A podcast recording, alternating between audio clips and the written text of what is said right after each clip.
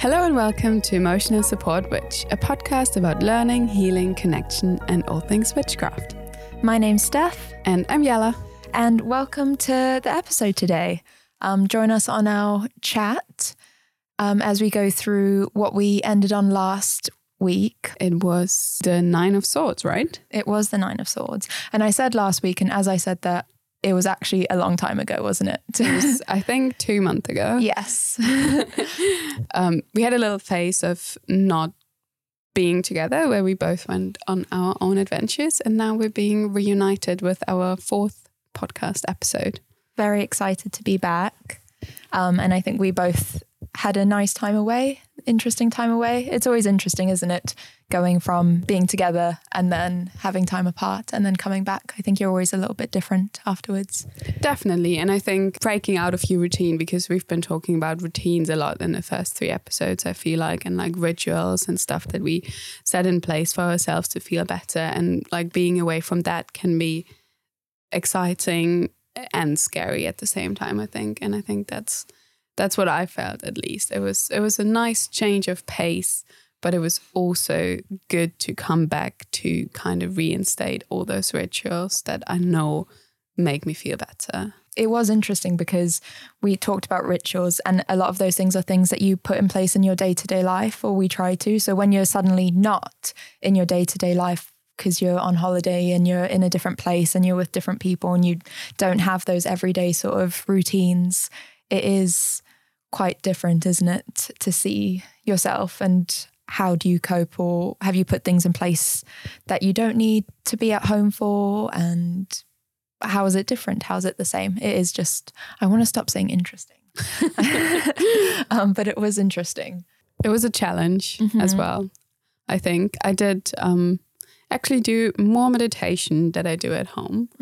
Um, I think it had to do with being more in nature, not being in a city, because it kind of just invited me to sit down and breathe and just look out and close my eyes eventually and not think about anything but my breathing and like the fresh air around me.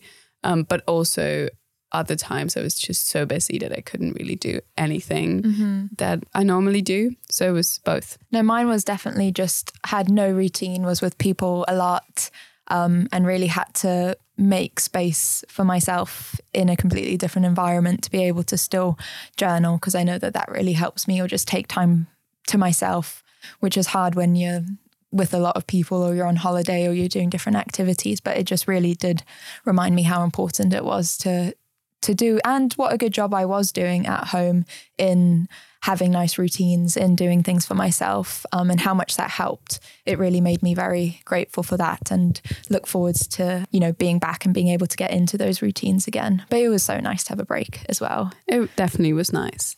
That all being said, we did have time to do some research. We did. And we did find a lot of interesting things, which we're really excited to talk about. the card we pulled at the end of the last episode was the Nine of Swords. Um, and for a little reminder, some of the words that came up that we've kind of been reflecting on over the last few weeks were power of the mind, the third eye, good faith, integrity, busy mind, suspicion, fear, despair, shame, misery, anxiety regarding loved ones, hermit, meditation, sanctuary, and ritual. So, quite a lot that we've even just spoken about now, isn't it? Um, that's come up. But I think specifically when I was doing more research into the Nine of Swords, generally into other decks and into the history of it and stuff like that, it is quite a heavy sort of anxiety based one.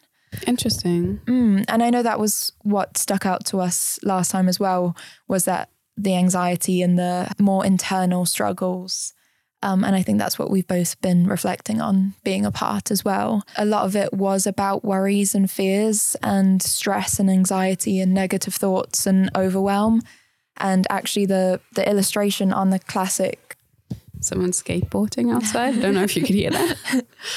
Um, yeah, so the illustration on the classic deck of cards was this woman lying in bed, kind of s- almost sat up in bed and these heavy sword nine swords hung above her bed as if like the heavy worrying thoughts above you know that were keeping her up and a lot of it was to do with insomnia and just lying awake ruminating and going over these these thoughts again and again um, and it was quite a dark image of this woman not being able to sleep and I thought that was quite a good representation of anxiety. That's a very powerful picture. And I do think a lot of people with anxiety can relate to that, that kind of like, I mean, insomnia is a part that a lot of people with anxiety struggle with, but also just that everlasting threat that's hanging over you day in, day out. Um, it reminds me of a story actually that I used to um, learn or that I did learn in secondary school. Um, the story of Damocles. I don't know if that says anything to you. No, I don't recognize it. So it's that story about this guy, um, Damocles, who was really in awe of the king um, at the time. And he was just saying how great of a king he was and how grateful he would be to take his place and like how he was envying him. So the king, who was not actually a very nice king when you look into him, he did a lot of bad things. So that king said, Okay, you can take my place for a day. And he sat him on his table and gave him all his food and drink and his women. But he also hung up um, a sword above his head on like just a horsehair to kind of show him the threat and the anxiety he was dealing with every day of being a king that something could happen to him something could happen to his people like something could happen at all time. And the fact that he has all this power also means that he has way more fear and way more to worry about um, which i think is a nice allegory to today time today's time where we do have a lot of power over our own lives, um, maybe more than we used to have, more than our ancestors used to have. We have so many choices that we need to make in everyday life. And I do think for a lot of people that is overwhelming and that ends up in having really bad anxiety. Mm. Yeah, no, that's a really nice picture. Kind of that heaviness of having something dangling above you that could kind of fall at any time feels very poignant to what it feels like when you're really, really anxious and you just feel like constantly on edge, like constantly like you have this heavy sort of burden that um, is maybe stopping you from enjoying the feast or enjoying whatever's in front of you because you kind of you're not fully there because there's this thing hanging over you making you really worried all the time isn't it? Yeah that's a that's a quite a good description of anxiety i feel like. Maybe um, because this is an important topic and we do we do want to talk about this but the best we can talk about it i guess is from our own perspective. And we do both have our history and present um, with anxiety. Um, so maybe we can share a little bit what it is for us what it feels like for us. Yeah definitely because obviously we're not doctors. There's lots of information out there about anxiety. And we are just kind of talking from our own experience. I think we probably both would have described ourselves as quite anxious people um, and have similar but different stories with anxiety, I think. So I think that would be a nice way to start, kind of set the scene of where we're both coming from when we talk about this. Yes. And what is actually very interesting, I was reading the um, NHS definition of anxiety disorder. And the first thing it says is that anxiety is actually a very normal thing to have and that everyone has anxiety in their lives at some point, like when it comes to having to take a test or going to a job interview or something really important is coming up. You know that like the feeling of anxiety is actually a very common one, but that then anxiety disorder is when you kind of cannot stop, when you cannot stop the thoughts and we cannot stop the anxiety. And when it, um, I think it says on the website, when it affects your everyday life. I'd say, yeah, most people are anxious about things that happen sometimes, and that is a normal response. But it's the thing that affects you every single day that stops you from maybe doing things that you want to do. It stops you from having fun, or it stops you from enjoying something. And it's just those thoughts that just go on and on in circles, and you're not able to break the thought loop. Yeah. So how would anxiety, how did it used to um, influence your everyday life? There was a point where I was having panic attacks quite regularly, which is also not something to say or take lightly, I think. Um, and at that point, I did contact the doctor and try and seek help. But I mean, the NHS um, as a support system is maybe a rant for another day. But at that point, I was just having these thought loops that I couldn't get out of. And it would kind of just, I would just freeze and I'd get in, and then that would, you know, prolong the thought loop because I'm like, well, now I'm frozen. Now I'm not doing anything. Now I need to be doing, you know, now I'm wasting time. Now, you know, I'm doing this to myself. And I just like get stuck in these thought loops that would stop me from maybe enjoying time with my friends or doing the things that I needed to do.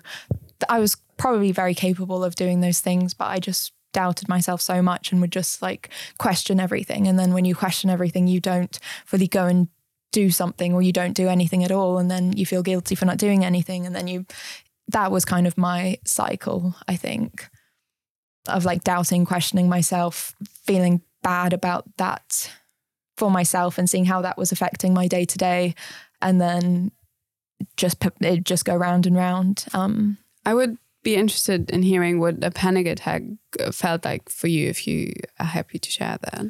Yeah. Mine would, it wasn't really like hyperventilating um, breathing. It was, I would go more into like a shutdown where like I almost physically couldn't move, where I would just be there like almost literally frozen, or like someone would try and talk to me or say something to me. And I could like kind of hear it, but not really respond. And it was almost like this, I would just freeze. Like I was just focused on like just being there because I couldn't do the things I needed to do. I couldn't talk to people. I couldn't explain how I felt because as soon as I I couldn't get any words out because my thoughts were just going so so so quickly that I couldn't I couldn't say a sentence because the thoughts were just avalanching through and I couldn't like grasp onto one to pull out to form a sentence, if that makes sense. It would just be these thoughts just tumbling through my head that would just make me really frozen. And then I would often like need to hold something or like scratch something or like pinch something. And that was often myself. Um, so it was just this very internal frozen sort of state of thoughts stopping me from doing anything. That sounds scary. Yeah, it wasn't fun. Um, and I don't know, I guess for a long time I didn't associate them as a panic attack because it wasn't, I wasn't doing all the things that you kind of think. I know there are different types of panic attacks or anxiety attacks are different to panic attacks, which is um, maybe I'm not talking with very much nuance there, but that was kind of my experience of um, just not being able to function. Um, but so did you not actually think it was panic attacks? Because literally all we know about panic attacks or we get told is just like oh it's hyperventilating. And yeah, that's like you need a, a bag to breathe into or um, you know that sort of thing. But it was just points of just not being able to function in that moment because you just feel so overwhelmed. But um what about you? What was your experience? Um i didn't suffer from anxiety or panic attacks that much. I think I had maybe three or so in my life. It was kind of hyperventilating and it was, um, my heart was racing. And it was always uh, in big crowds or mm. with lots of people around where I felt like I literally couldn't breathe and I had to like go somewhere else. I had to like go outside. But that didn't happen very often. For me, it was more like I kind of thought these thoughts were normal. Like I would always catastrophize, like everything. I had to think about everything in the worst case scenario. Like I was always worried that something bad would happen to my family or my friends and that it would be my fault. So, for example, if someone would pick me up from the airport, I would be so scared that they would crash the car on their way to the airport and it would be my fault that something happened to them.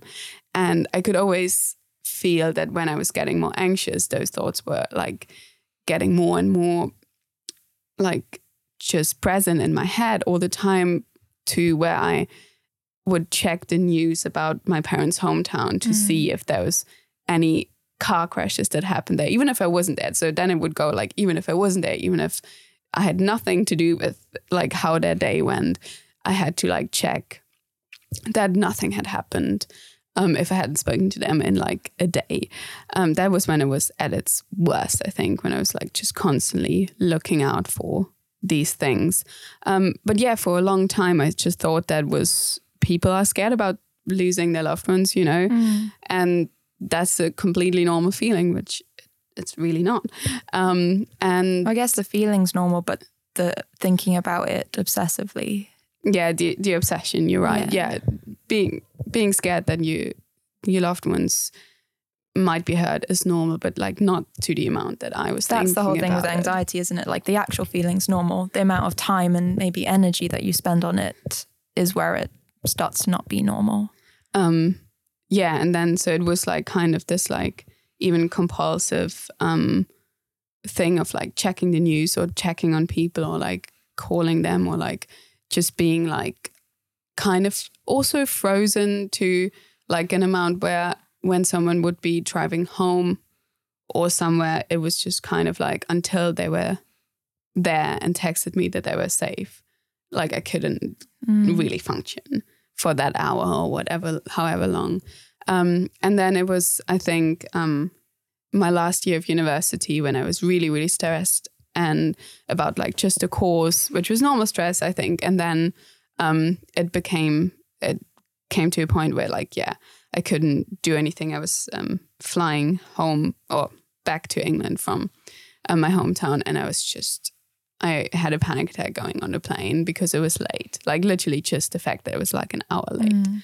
Was setting me off so much that I was like, okay, like I don't think this is normal. And also, I used to think, oh, but I can handle it you know, it's fine. I, I'm doing my thing. I'm living by myself. I pay my rent. I go to uni. Like I can't, it can't be that bad. You know, there's people that have it way worse. And, um, but that was a point where it's like, no, this is not nice for anyone. Mm. Um, the least for me. So, so I have to seek some help. But yeah, it takes a while. It is better at uni. It didn't take as long, um, seeking for help at university. It was a bit quicker than that. I think it was still like two or three months um, to get therapy, but it wasn't like it didn't feel like with the NHS it sometimes feel like oh it's going to be next year yeah kind of thing which is really overwhelming when you're in the moment of it yeah, yeah. when you're already feeling bad um, so yeah I was lucky in that way that I was still at uni and I could um, yeah ask for help there but obviously most people don't have that mm. I mean we're both very big into therapy, aren't we? Like we think everyone should be able to have access to it because it's so crucial um, in have, allowing people to be able to function in their day to day life, isn't it? Like sometimes you just can't do it by yourself um, and you need help. And it's so important for people to be able to get help when they need it because just the fact of asking for help or admitting that you need help, you know, I think that's a point we both had to get to of being like, wait, this isn't normal. And the thing of eh, that anxiety does, it's like it makes you anxious for feeling anxious. Like that thing you said of like, I felt like everything was fine. Like it, there was no reason for me to be anxious. Other people had it worse. Like you're literally just being anxious about being anxious. That's what anxiety does, isn't it? Just makes you like question everything or um, doubt yourself and um, just be frozen and feel like, yeah, you're doing something wrong or, yeah. Yeah. And the fact that in our society, it's still seen as a weakness to ask for help um, isn't like a helping factor, no. I guess, either, because it's so brave, in my opinion, to admit that you can't do something yourself. And it's something that we don't do, not even just asking for therapy, but just in our everyday life. We we're always, or a lot of us. I mean, some people do it better than others, but I feel like a lot of us are always too proud to ask for help because we think it's a weakness. Where I think it's actually brave to admit that you maybe can't do something as well, and maybe you know someone who can do it better or who could help you do it better, and it's totally fine we were never meant to do everything by ourselves. That's not how humans function. Mm-hmm. Yeah, it's kind of that thing where it's scary admitting to yourself that, like, I'm actually not okay or able to handle this. Because for so long, when I felt really anxious, it was like, well, come on, everyone else is doing fine. Like everyone else can do this seemingly easy thing. Why can't you do it? You know, and you're just like really hard on yourself. So it is a big scary thing to admit to yourself that, wait, I'm actually not doing very well. I can't cope with this by myself. And you have to admit that to yourself. And then you have to, it's an even scarier thing to externalize that and say that to someone else and be like, look, I'm really not doing well. Um, I think I need help like that's a big thing to say out loud to other people. And then the process of then talking to someone else if you do manage to get through the process of going to therapy or something else. You know, it's not an easy it is really hard, isn't it? That journey of of getting help. It is a big journey and I think that's why we always say that you should do it as soon as you can.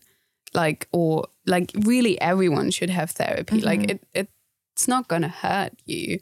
Um, and there's so many different ways of having therapy and so many different things that could help you. But really, if you let it go to a point where you feel like you can't function anymore, or as the NHS website says, like when it affects your everyday life, it's almost not too late because it can always it's get just harder, isn't it? But it is so much harder because you'll have to wait. I think we'd always say now, um, and just because we did the mistake before of not asking mm-hmm. soon enough.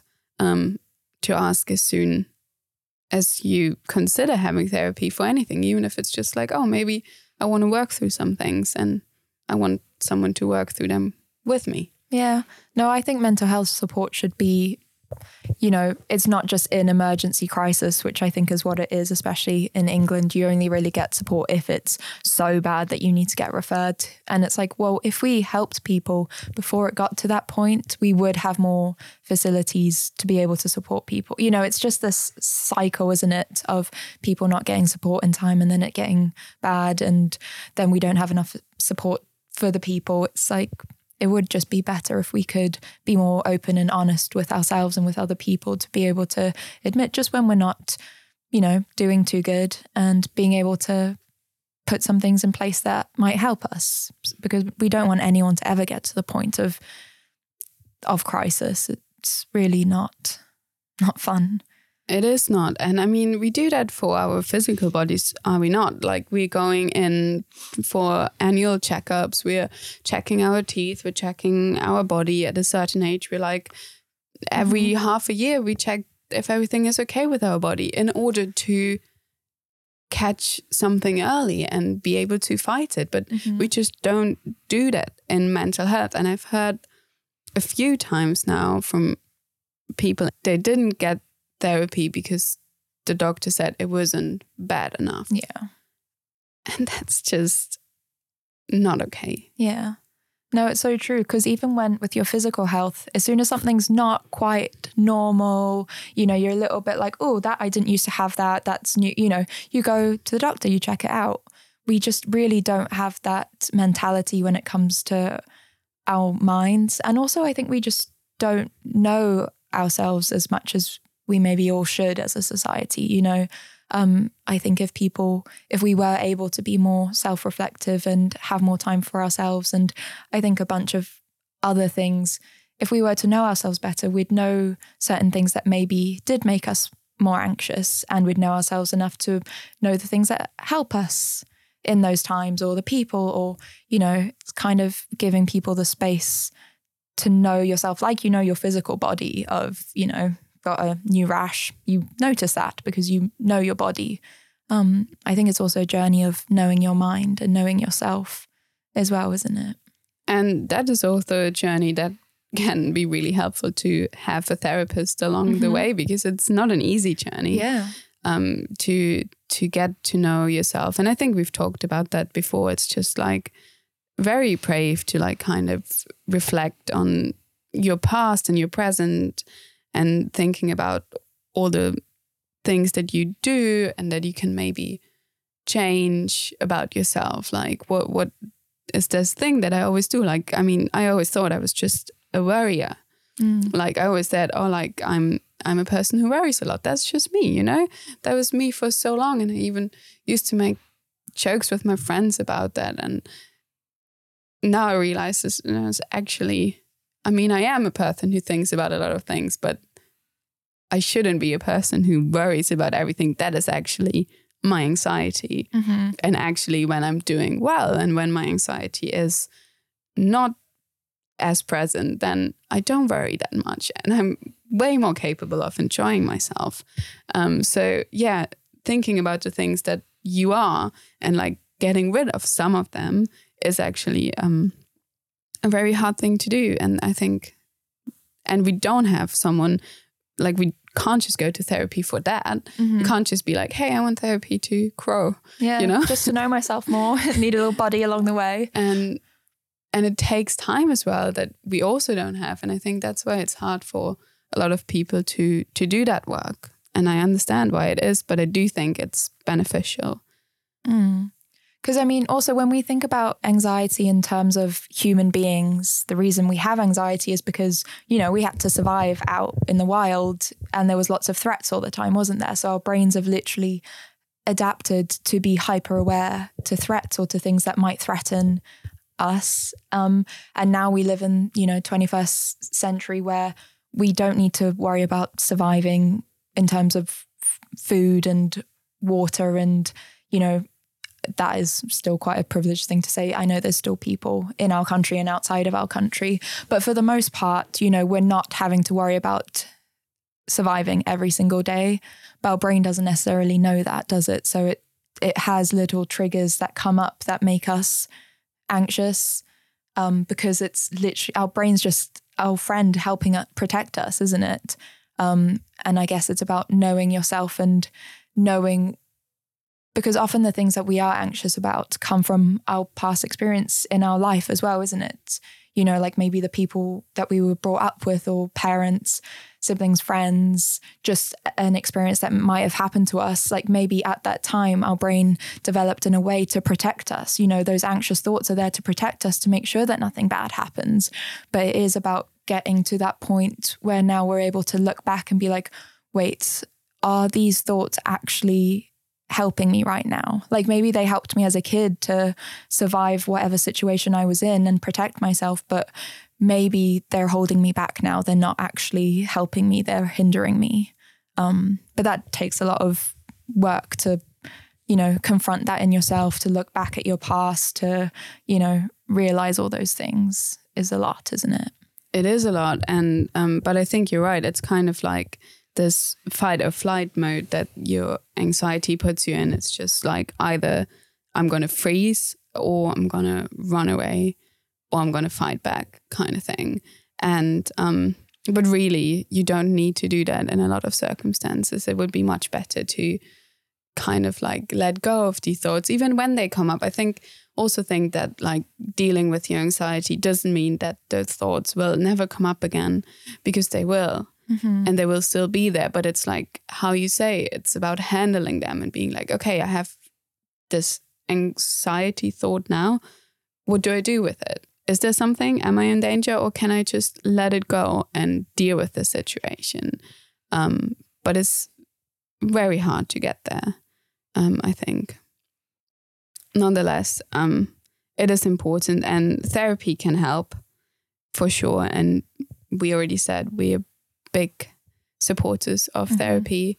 Um, but maybe if you if you can't have that or if you can't access it or if it's like the NHS where it's like literally six weeks and then you're on your own again, um, what are the things that help you now after therapy or even before therapy? Like what, what are some things that that help you when those thoughts come back? Mm, yeah, that's a really good question because I think for both of us, we had really anxious phases of our lives. I mean, I looking back at my life, probably underlying anxiety for quite a long time, but then you know phases, as you said, with external factors where it, it's maybe worse, and then it kind of goes down a bit and comes up. And but then had therapy for eight weeks. Thanks NHS. Um, but then you you know you are just kind of there to. They've given you a few techniques um, and you're kind of just back to real life again, you know, where you're having to deal with it on your own. So I have found it really helpful to put some things in place in my life that I feel help me. Um, a lot of them sound really cliche, don't they? Like, isn't it really frustrating sometimes to like hear people say like, yeah, just exercise and like eat well and just like I hate it. You know, when I was feeling bad, I would hate it when people just said, "Oh, just go on a walk." no, that's um yeah. It's overwhelming when you are in that state because you're like, well, if I could go on a walk, mm-hmm. then I wouldn't be that anxious, would I? or like like a walk's gonna solve all my problems that are hanging over my head. You know, yeah. it's like it feels like it simplifies the issue. Um, but there is so much basis to a lot of the things that we say help. Like the reason so many people say these things help them is because they kind of do. Like, this is maybe a really silly example, but I remember being a kid and people like being like, Oh, can you touch your toes? Can you touch your toes? And like, I have never, I was never able to touch my toes. I have very um, tight calf muscles, side note. Um, but then someone was like, Oh, yeah, apparently if you breathe in really deep and then breathe out, you can like go lower the next time. And I was like, that's ridiculous. How on earth would breathing mean that you could touch your toes more? You know, like that for me was just like, it did not equate in my head.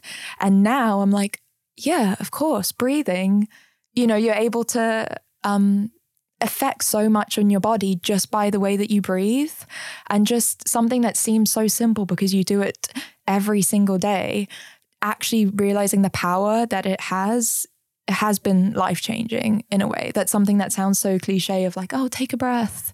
You know, I have found breathing techniques really, really useful um, in terms of I know your body is and your brain is just doing its best. It's in this fight or flight. Like, say something happens that triggers you and you feel really anxious. Um, you know, your heart's racing, you get all those physical symptoms of anxiety. Um, but your brain doesn't really it's trying to process what's happening as best as it can. And actually you can almost trick your brain into saying i am okay. You know if you were being attacked by a lion right now you would not be able to take some really big deep breaths. So if you are able to take some really big deep breaths your brain will be like oh wait we're not actually being attacked because we're breathing we're alive we're you know, we are fine. And it is a way of grounding yourself in the present, isn't it? To be like, look, right now, I can breathe really deeply and physically that does mean I'm okay. And you can kind of slow your your brain down a little bit. Definitely. And I think also going for a walk helps a lot, even if it's just stepping outside your mm-hmm. door because you are taking back that control, which you're also doing, I think, when you're regulating your breathing you're taking that control that I can change mm-hmm. the scenery. I can step outside. I can be in a different place. So I am not in life danger. I do still have to control about my movements and what I can do. So I think if if you're able to move, because I know some people aren't when they have panic attacks, anxiety attacks. So I think breathing would be the first thing. But then just changing the room even. Mm-hmm always helps me a lot because it's just like, okay, I'm in control. I can do this. So I can be in control of my thoughts as well. Mm. It's like when you feel stuck, you're stuck in your head. Just the physical act of showing yourself that you're not stuck in that room, you know, it does start to open up, you know, oh, I wasn't stuck in that moment in my bed with these thoughts going round and round. I was able to break those thoughts enough to be able to get out of bed, to be able to go outside and it it is just a change for you and your brain to be like yeah i can control that yes and i think a lot of that is recognizing the connection of your mind and your body as well mm-hmm. because obviously anxiety is something that happens in your mind but then it also has effects on your body in different ways being frozen hyperventilating your heart rate being like really high, whatever it is, it does affect your body. So, in order to change your mind, you can do something with your body if that's easier 1st mm-hmm. So, I think like recognizing disconnection and how powerful it actually is um, helps a lot as well to be like, okay, is it not just my mind? It's not just my body. It's a whole thing. Whole thing. I'm a whole thing. Mm. And then I guess if we're talking about not in that peak anxiety, taking breaths, going for a walk, but in the more everyday, putting things in place that have helped, I think, both of us. Yoga kind of ties that together, doesn't it? Because it is literally the bringing together of your your mind and your body and your breath. You're moving in the patterns of your breath, and uh, I think doing that regularly has made such big changes in my life and like the way that I think or the way that I am that I don't think I can pinpoint all those ways, but I feel such a benefit from I try to do it every single day. Obviously doesn't happen every single day because it's life.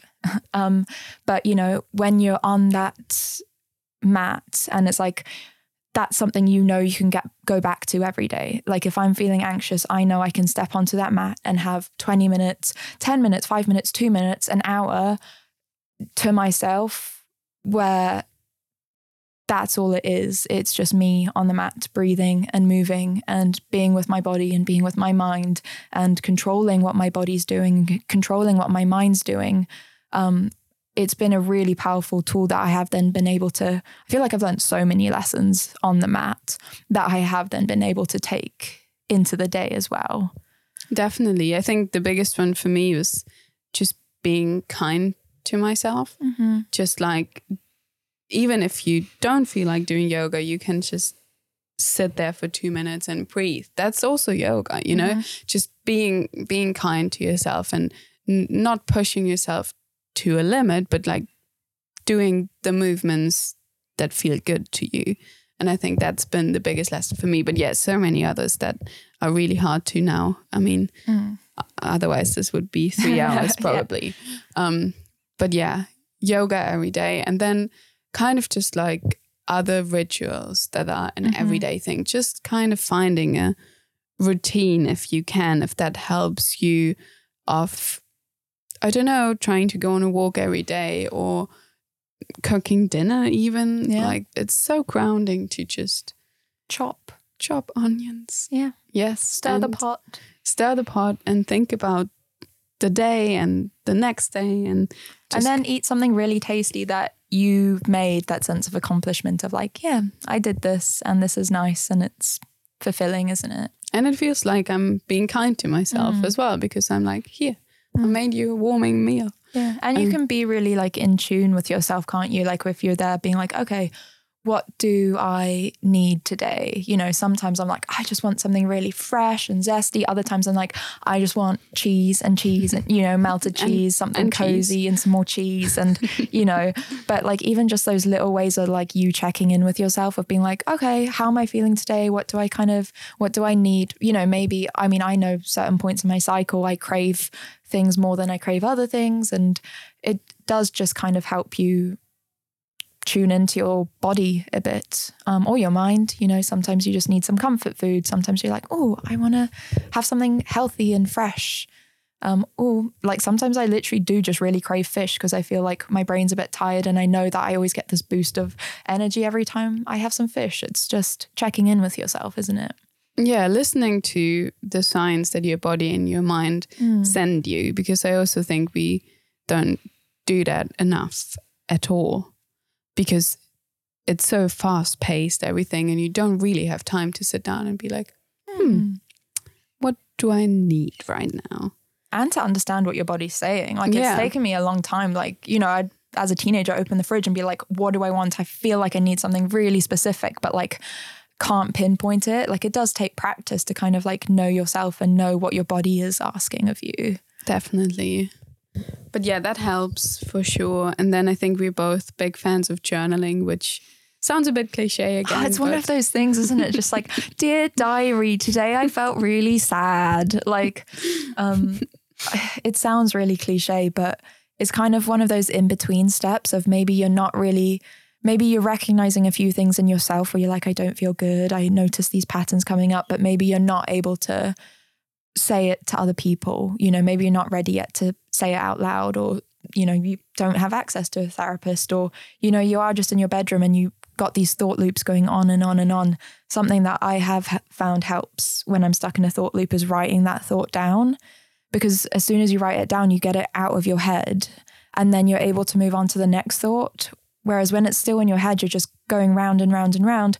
When it's on a piece of paper, I often find that I write down the thought, and then it's that second thing that I say that actually is, you know, the the better thought in a way because I'll write down the thing I'm anxious about, and then the next thing I write down is a more unbiased account of what's happening of being like oh actually you are doing right you've done all the things or oh that's not as bad as it seems when it's just going round and round in your head. You're able to just take a step back from it a little bit because it's on the piece of paper not circling around your mind. Yeah i think it definitely helps. And i mean it doesn't necessarily have to be words. It could be just some doodles or scribbles as well. Just like putting things in a physical state always makes them less big and less terrifying, I think, because you see it's just, oh, it's just a thought. Mm-hmm. And literally, it can't harm me. Your thoughts seem so big and scary and real, don't they? Um, but sometimes you, it is that reminder that your thoughts aren't facts. You can think something, but it really doesn't make it true um, that that was a big sort of realization I had at some point where you know just because I think this thing doesn't mean that that's true. It probably means that it's not true because I'm bringing in my anxiety onto the thought. I'm bringing in my past experiences onto the thought, and I'm not able to see that thing as it is because I'm so clouded by all my preconceived sort of thoughts on this. Yeah, and that was one of the words on the card, wasn't it? Power, or not words like phrases, mm-hmm. power of mind, mm-hmm. and how how much power our mind has, but how much power we give our mind as well. I think are two different things. Because yeah, I used to think the exact same thing. I used to think, oh, if I think something bad happened, then probably it's going to happen. So I should stop thinking about it. But now I can't stop thinking about it because now I think it's happening because I'm th- and, and then it's going to happen because you've thought about it and, and you know where that goes. Uh-huh. Um, but actually, that our mind does have power, but not in a way that we actually like change an outcome of things. Like, oh, if I just want this to go well, or if I'm too anxious and I think this will go bad, this is how it's going to go. I don't think that's the what power of mind means. I do think it means though that you can think about things and you can reframe things in your head and you can change your outlook on mm-hmm. things. And therefore, it will change how you interact with the world. And therefore, it will change some outcomes as well. But that's just like a chain of interactions. Your thoughts don't actually have that power, but you can have the power over your thoughts in a way that you can be a bit kinder to yourself and not um, think that your anxiety is to make something bad happen. It yeah, because your thoughts you aren't as powerful as you kind of give yourself credit for when you have anxiety. When you have anxiety, it almost makes you the center of everything that's happening because you're so kind of in your own head, so concerned about what's happening and you're doing it or it's because of you or other people are thinking that because of you or you know like you very much give yourself a lot of power and it is quite freeing and being like oh actually my thoughts won't cause something bad to happen or you know um my thoughts me thinking about myself isn't no one else is thinking about me you know. I think we do give our thoughts too much credit. But then in the same sense of what you're saying having positive thoughts can affect how we respond to situations. You know, they don't affect the outcomes, but they do in the sense of maybe thinking positively will mean you're more open in a situation, which might mean that more opportunities come because of the way that you interact in that situation. So it's quite a complicated concept, isn't it? Of how powerful but not powerful your thoughts are at the same time. Yeah, it's um and I don't think we have to answer to it. You know, we're yeah, still figuring we're still it out. figuring it. This is something we've very recently been kind of like throwing back and forth, isn't it? Of the power of our thoughts, of we're yeah. not able to change the future, but also we are able to control how we interact with the things that are coming in the future. Exactly. And just that um, power that you hold within yourself of how you because the first thought and we did talk about that in the last episode as well the first thing that comes up isn't what you can control because that might just be something like a learned behavior or a thought that just comes again and again. And like your anxiety will come back at some point. You can't control that but you can then control the second thing. As you say when you write down your first thought and your second thought the second thing that comes to your mind or how you react to that thought that's what you can Mm-hmm. ex- um that's what you can control and that's where the power comes in because you can just say to yourself okay i'm anxious now and that's fine and i'll get over it because i've been through it and it will be fine and i don't have to feel bad for being anxious because then it will just go That's on and on Mm. Giving yourself permission to feel your feelings, isn't it? You feel all the feelings, the good ones and the bad ones. Um, because when you try and fight feeling something, I think that's when you either block it out, repress it, it comes out in another way. It comes, you try and distract yourself, you try and maybe have bad habits that, you know, you're just hoping it's going to distract you from not thinking about this one this thing that you can't stop thinking about so you put other things in place whereas actually i think the aim is to just feel those feelings i feel really anxious right now i heard this thing was like you feel feelings actually only last how long was it? Do you remember? It's like feelings actually only last like 20 seconds or something. And then after that please do not quote me on that. I feel like i've heard that somewhere. But like I, I like the concept of it. Like a feeling lasts 20 seconds but it it doesn't have to last any longer. After that you feel it. After that you can kind of control how you feel about the feeling. Because if you that's the thing we're talking about isn't it? How you feel about the feeling feel that feeling but then acknowledge that you felt the feeling and what do you need to do to help yourself get through that feeling? Um, and it's just not about getting stuck feeling that feeling for longer than you need to. Yeah or feeling shame or anger for feeling what you're feeling because i mean we we all have feelings like can't deny that. It's it's all there and they're good for something. Um every feeling that you feel i believe is there to tell us something. Mm-hmm. And then exactly you acknowledge it you let it pass and then you be like okay what what do i need right now? What mm-hmm. did that feeling tell me? Mm-hmm. Yeah. What helped me in the past that to not feel this or yeah. what can i do that i know makes me feel better or you know f- you feel really good things as well. That's kind of the thing is you don't want to stop yourself feeling anything which i think is kind of a tendency people have sometimes is to not feel anything so that they don't feel all the bad things but then it kind of stops you from feeling all the good things as well but i feel like we're here to experience well at least i want to experience all aspects of life, you know, all the good stuff and the bad stuff, because that's how you know you've lived. I feel like that's why we're here. If it's not to feel everything and experience as much as we can, you know, then I don't know. I think it would just be sad to to miss out on all the good feelings because we're so stuck feeling the bad feelings or trying to avoid them. But it's about having both.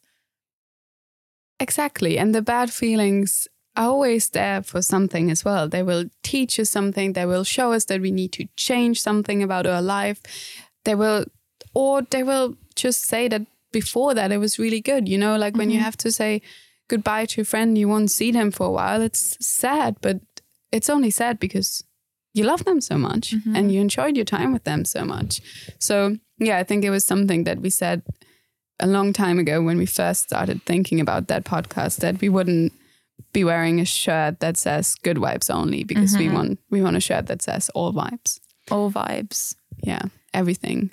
Everything is welcome. Every feeling is there for a reason and it's yeah, will take us to our next path and will help us through our journey. Yeah, I feel like you do learn more about yourself from the more negative things that you feel, don't you?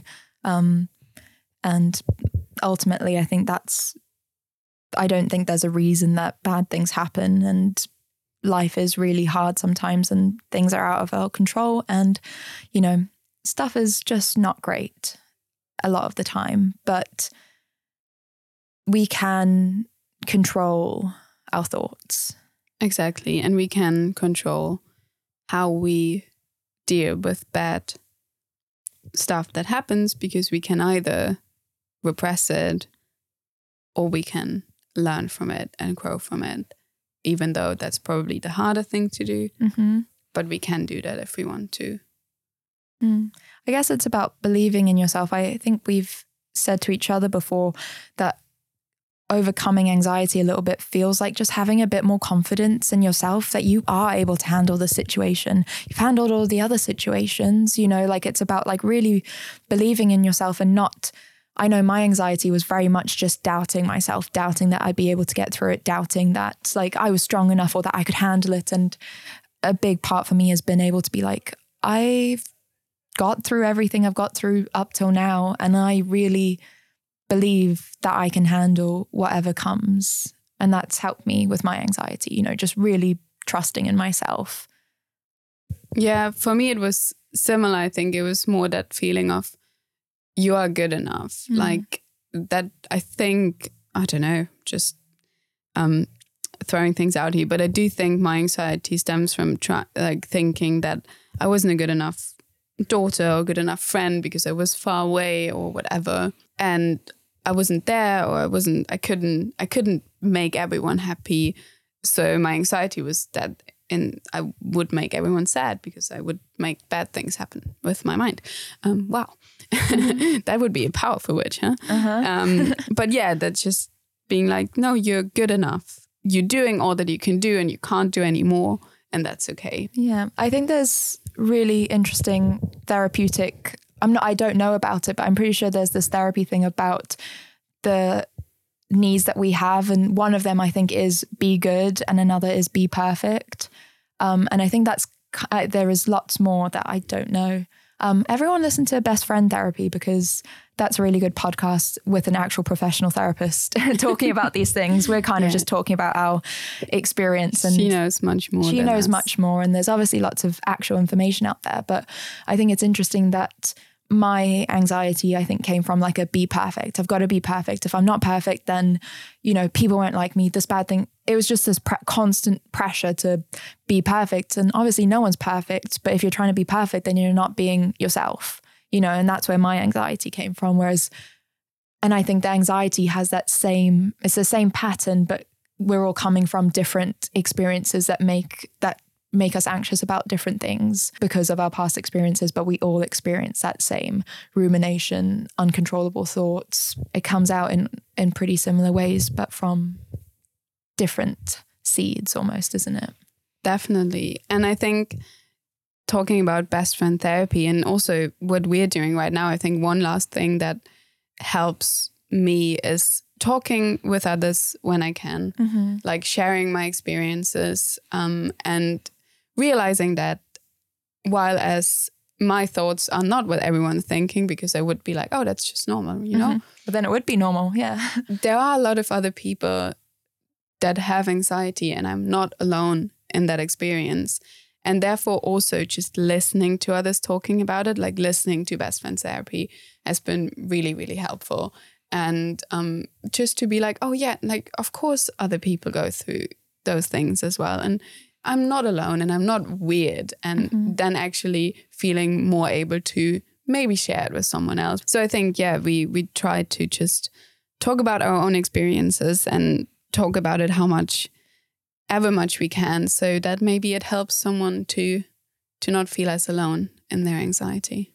I think that's so powerful. It's such a, a simple thing to be, you know, but difficult to just say it out loud because I think it's cathartic for you to be able to say it out loud, you know, taking these thoughts that feel quite private and like bad thoughts and to say them out loud and to not be judged or to have people say, you know, say that they feel like that as well is powerful for you to say. And then it's so powerful for other people to hear because it does that to them, doesn't it? Where they don't feel as alone.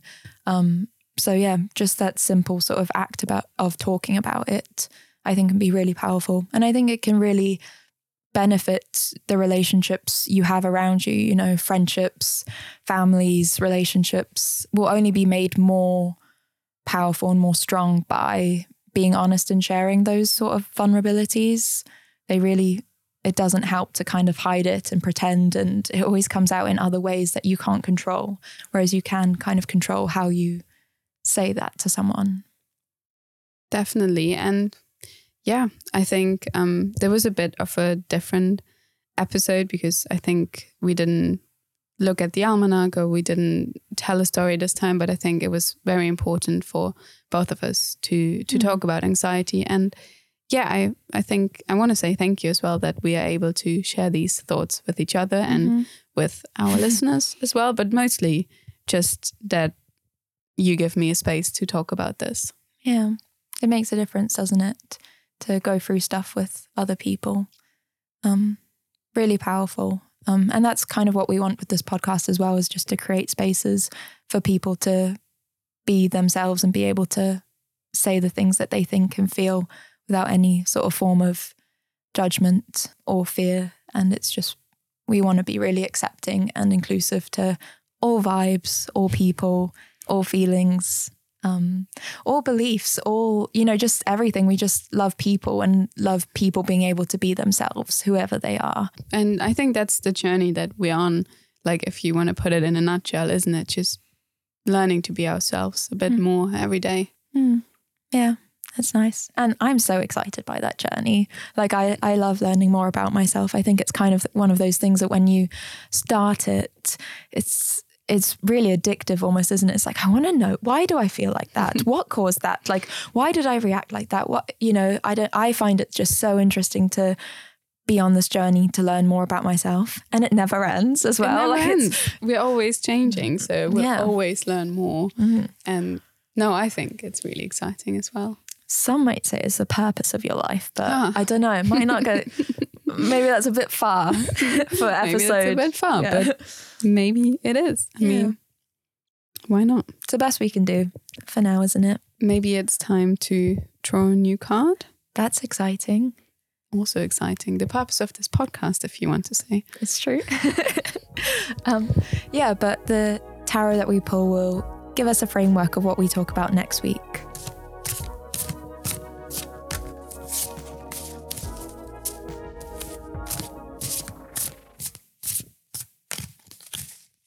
Should I spread them out and then you pick one? Yes, okay. The Hierophant. I've never seen this card before. I don't even know what that means. I don't know what that means. The Hierophant. So, should we start by describing it? Yeah, describe it for us. Okay, so there's this man who's really large in the frame. It looks like he's maybe sitting on a throne, like, um, and it has a pillar almost coming out of it. Um, and he's got really cool hat on, to be fair. I don't think that's the point. Um, he looks like a religious symbol. Um, and then he's got two smaller men in robes, and they kind of look like monks. And they're looking up, they're on their knees, almost begging, looking up at him as he looks down on them. And he's holding this big, scary looking, well, intimidating looking staff with spikes on. It's one of the major arcana cards, so one of the picture cards. Oh, so a second major arcana yeah. already. Mm. So the Pope, mm-hmm. tradition, convention, ritual, symbolism, ceremony, religion, religious practices, morality, social approval, instruction, philosophy, universal law, mercy, goodness, forgiveness, humility, vulnerability, impotence, and religious tyranny. Wow. So a lot to There's unpack lot there, there next week. um, wow. Any of those stood out to you as themes? I, I don't know if I can repeat them, but I was thinking about like tradition and vulnerability mm-hmm. of like what we talked about that for men it's still harder to ask for help because there's this like stigma stigma yeah. with it but then it has like it it's a lot of um opposites like yeah opposite themes it's like it has both both sides, sides yeah. yeah. which mm. I like yeah like the social approval um, philosophy. Yeah, it has some good and bad. I think maybe talking about religion, we've talked a, a bit about um, other spiritual practices and more occult. Yeah, I guess we've talked about more like pagan beliefs and a bit, but maybe I do think that there's a lot of overlaps with traditional religion as well. Um, so maybe there could be something interesting to, you know, touch yeah. on um, themes in different religions and spiritual practices. Yeah, because I think we we want to give space to to all the different all beliefs, religions yeah. and all the different beliefs, and we be, we believe that none of them is wrong necessarily. Mm-hmm. None of them is right necessarily either. I think, but we think they all have origins that are interesting to talk about, and they all important for the people that that believe in the different religions. Yeah. They all have an importance. So yeah, mm. I hmm. think that would be good to talk about, and right. maybe therefore traditions as well that are maybe still necessary. Yeah, or maybe need changing. Mm. I think so. Interesting. I was at um, we were doing art in the park today, and the man who was running it said we were all under this own tree, and he was talking about no mistakes and you know just not not being scared to experiment. And we were in nature, and he said we're all at our own church here. um, like that. And that that stuck with me. I thought that was that was nice. Like we can all come with our own different kind of interpretations and specific personal beliefs, um, but we can all we can still do that together. Um, and I felt like that was what we want this podcast to be is everyone has their different interpretations and um, because of our own experiences and the way our brain works and what we've lived through and who we are, but that we can kind of practice and figure them out together. Yeah, that would be a nice space to create for mm. for anyone to come together with different interpretations and beliefs, but practice healing and connection together. Mm. Based on love. Based on love. Mm. And all the vibes. all the vibes. What's the word you got for me today? It's starstruck. Starstruck. Yeah. Love it already. And it's an adjective. And um, it says exhausted by endless reviews and secondhand impressions, itching to stumble blindly into the world and make some mistakes, to wander around opening doors to restaurants and performances and movies you've never heard of, without the slightest idea of what to expect. Love it. Yeah. Wow. I, thought that that fits. Just let's all be a bit more starstruck and just just wonder or not be starstruck, I guess.